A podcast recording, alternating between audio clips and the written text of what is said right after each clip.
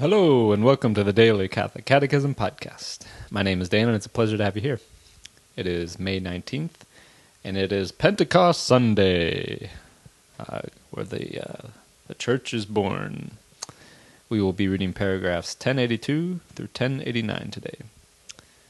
And uh, we begin, oh, we're going to uh, continue our section on um, the liturgy, and uh, specifically the Father, and then we'll go into uh, the Son as part of the uh, description of the liturgy.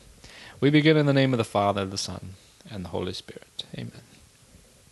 In the Church's liturgy, the divine blessing is fully revealed and communicated. The Father is acknowledged and adored as the source and the end of all the blessings of creation and salvation. In His Word, who became incarnate, died, and rose for us, He fills us with His blessings. Through His Word, He pours into our hearts the gift that contains all gifts, the Holy Spirit. The dual dimension of the Christian liturgy is a response of faith and love to the spiritual blessings the Father bestows on us, is thus evident. On the one hand, the Church, united with her Lord and in the Holy Spirit, blesses the Father for his inexpressible gift, in her adoration, praise, and thanksgiving.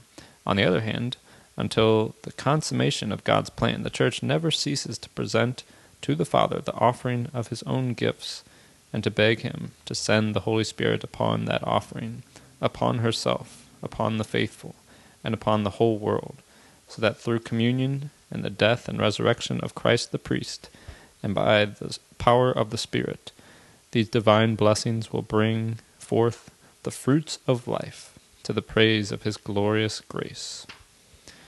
Roman numeral 2 Christ's work in the liturgy. Christ glorified. Seated at the right hand of the Father and pouring out the Holy Spirit on his body, which is the Church, Christ now acts through the sacraments he instituted to communicate his grace.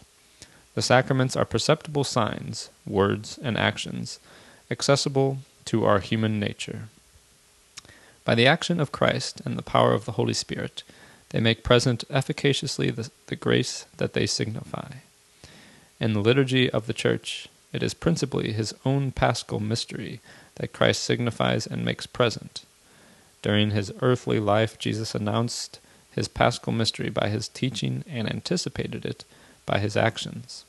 When his hour comes, he lives out the unique event of history, which does not pass away.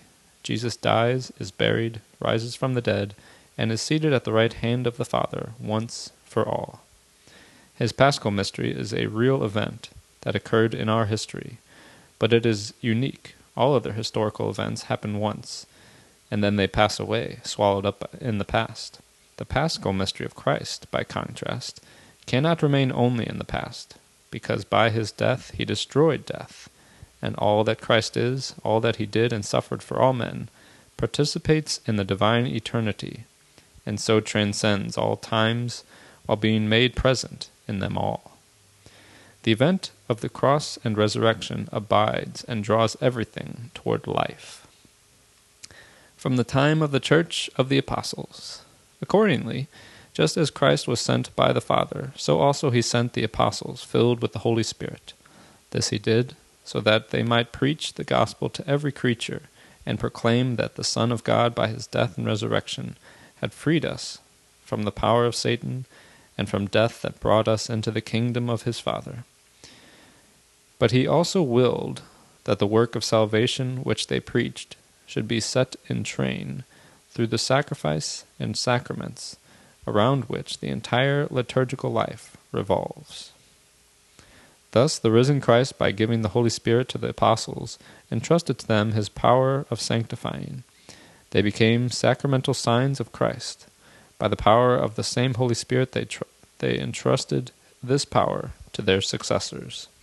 This apostolic succession structures the whole liturgical life of the Church and is itself sacramental, handed on by the sacrament of holy orders. Is present in the earthly liturgy. To accomplish so great a work, the dispensation or communication of his work of salvation, Christ is always present in his church, especially in her liturgical celebrations. He is present in the sacrifice of the Mass, not only in the person of his minister, the same now offering through the ministry of priests who formerly offered himself on the cross, but especially in the Eucharistic species. By his power, he is present in the sacraments, so that when anybody baptizes, it is really Christ himself who baptizes. He is present in his word, since it is he himself who speaks when the Holy Scriptures are read in the church.